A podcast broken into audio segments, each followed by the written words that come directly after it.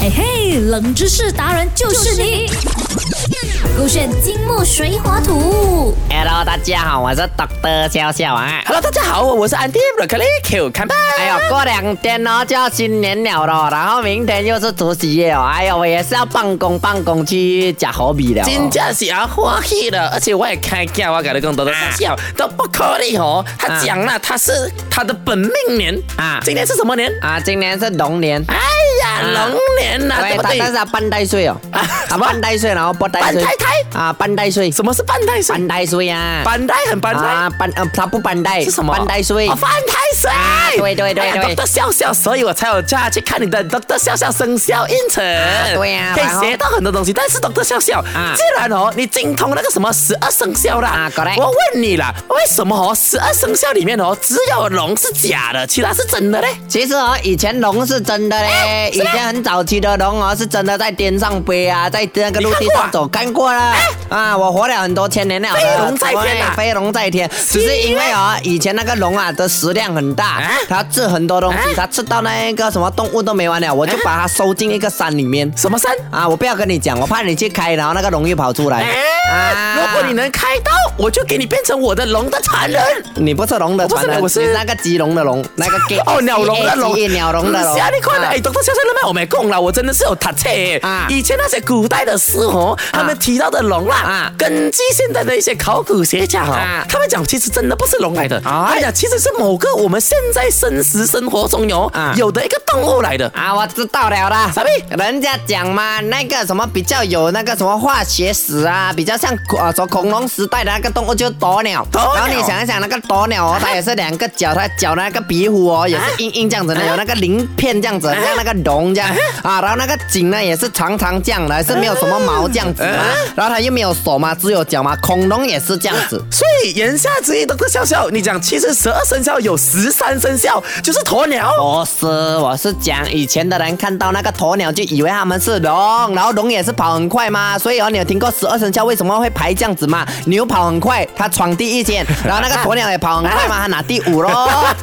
啊，所以鸵鸟也是有跑道的。啊，只是大家以为它是龙真。的是无知的人真可怜，乱乱讲了。其实不是啦，我跟你写了哈，大家猜一下，古书里面提到的龙啊，指的是什么动物啦？A 蛇，B 鳄鱼，C 蜈蚣。我觉得比较有可能的哦，是鳄鱼嘞，么样因为那个鳄鱼哦，它四个脚嘛，啊那个尾巴长长嘛。你有讲鸵鸟是？啊、因为这边没有选项鸵鸟嘛，这样容易我就变的选那个鳄鱼咯。 OK 啊，我跟你嘛，因为新年要和气生财 嘛，啊以和为贵嘛，哎对不对啊？怎么不像蜈蚣常常这样呢？蜈蚣很多脚啦，我看的龙哦，啊全部哦，那个中国的龙哦，都是两啊四个脚罢了，没有很多个脚的啦，啊你不要骗我啦，我要到发底泄的是。不是蛇还是鳄鱼呢？Broccoli，你去跟他讲了，你属龙的。 OK，那正确解答是什么呢？古书里提到的龙，可能指的是 A 蛇和 B 鳄鱼。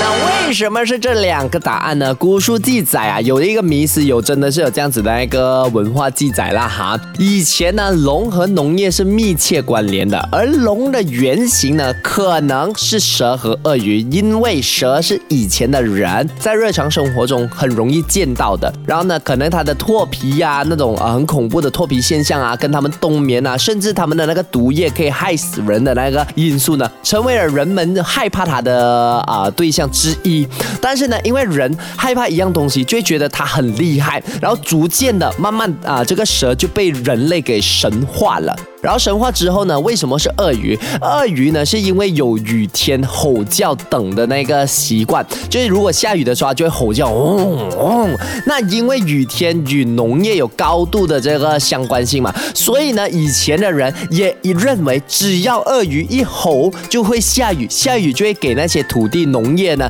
啊更多的那个水分啊跟那个肥料这样子，所以逐渐的人也把鳄鱼给神化了。那蛇跟鳄鱼的神话之后呢，两者可以呃结合在一起，就慢慢延伸到了现在龙的地位，然后龙的地位也日渐的抬升，变成了可以掌控这个风雨雷电的能力，这些都是迷思。我觉得这个很简单，就有些人可能看到一个白影，他们就会觉得是阿飘，其实就是这样子的概念。人看到蛇害怕它，看到鳄鱼很像很厉害，两个结合在一起，两个又是长长的东西，对不对？然后还有一种蛇是叫做四脚蛇，而四脚蛇可能就是综合啊鳄鱼加那个蛇的那个形态，然后呢，大家就把它延长下去，就变成现在的龙了哈。这个是有趣的冷知识，当然也不是一定是这样子，把比较多的那个啊、主要文学家去支持的就这样子的说法。那你个人还有什么冷知识要跟我们分享？可以去到我的 Instagram m h l i 跟我说一说啦哈。守着个圈 Beyond Trend。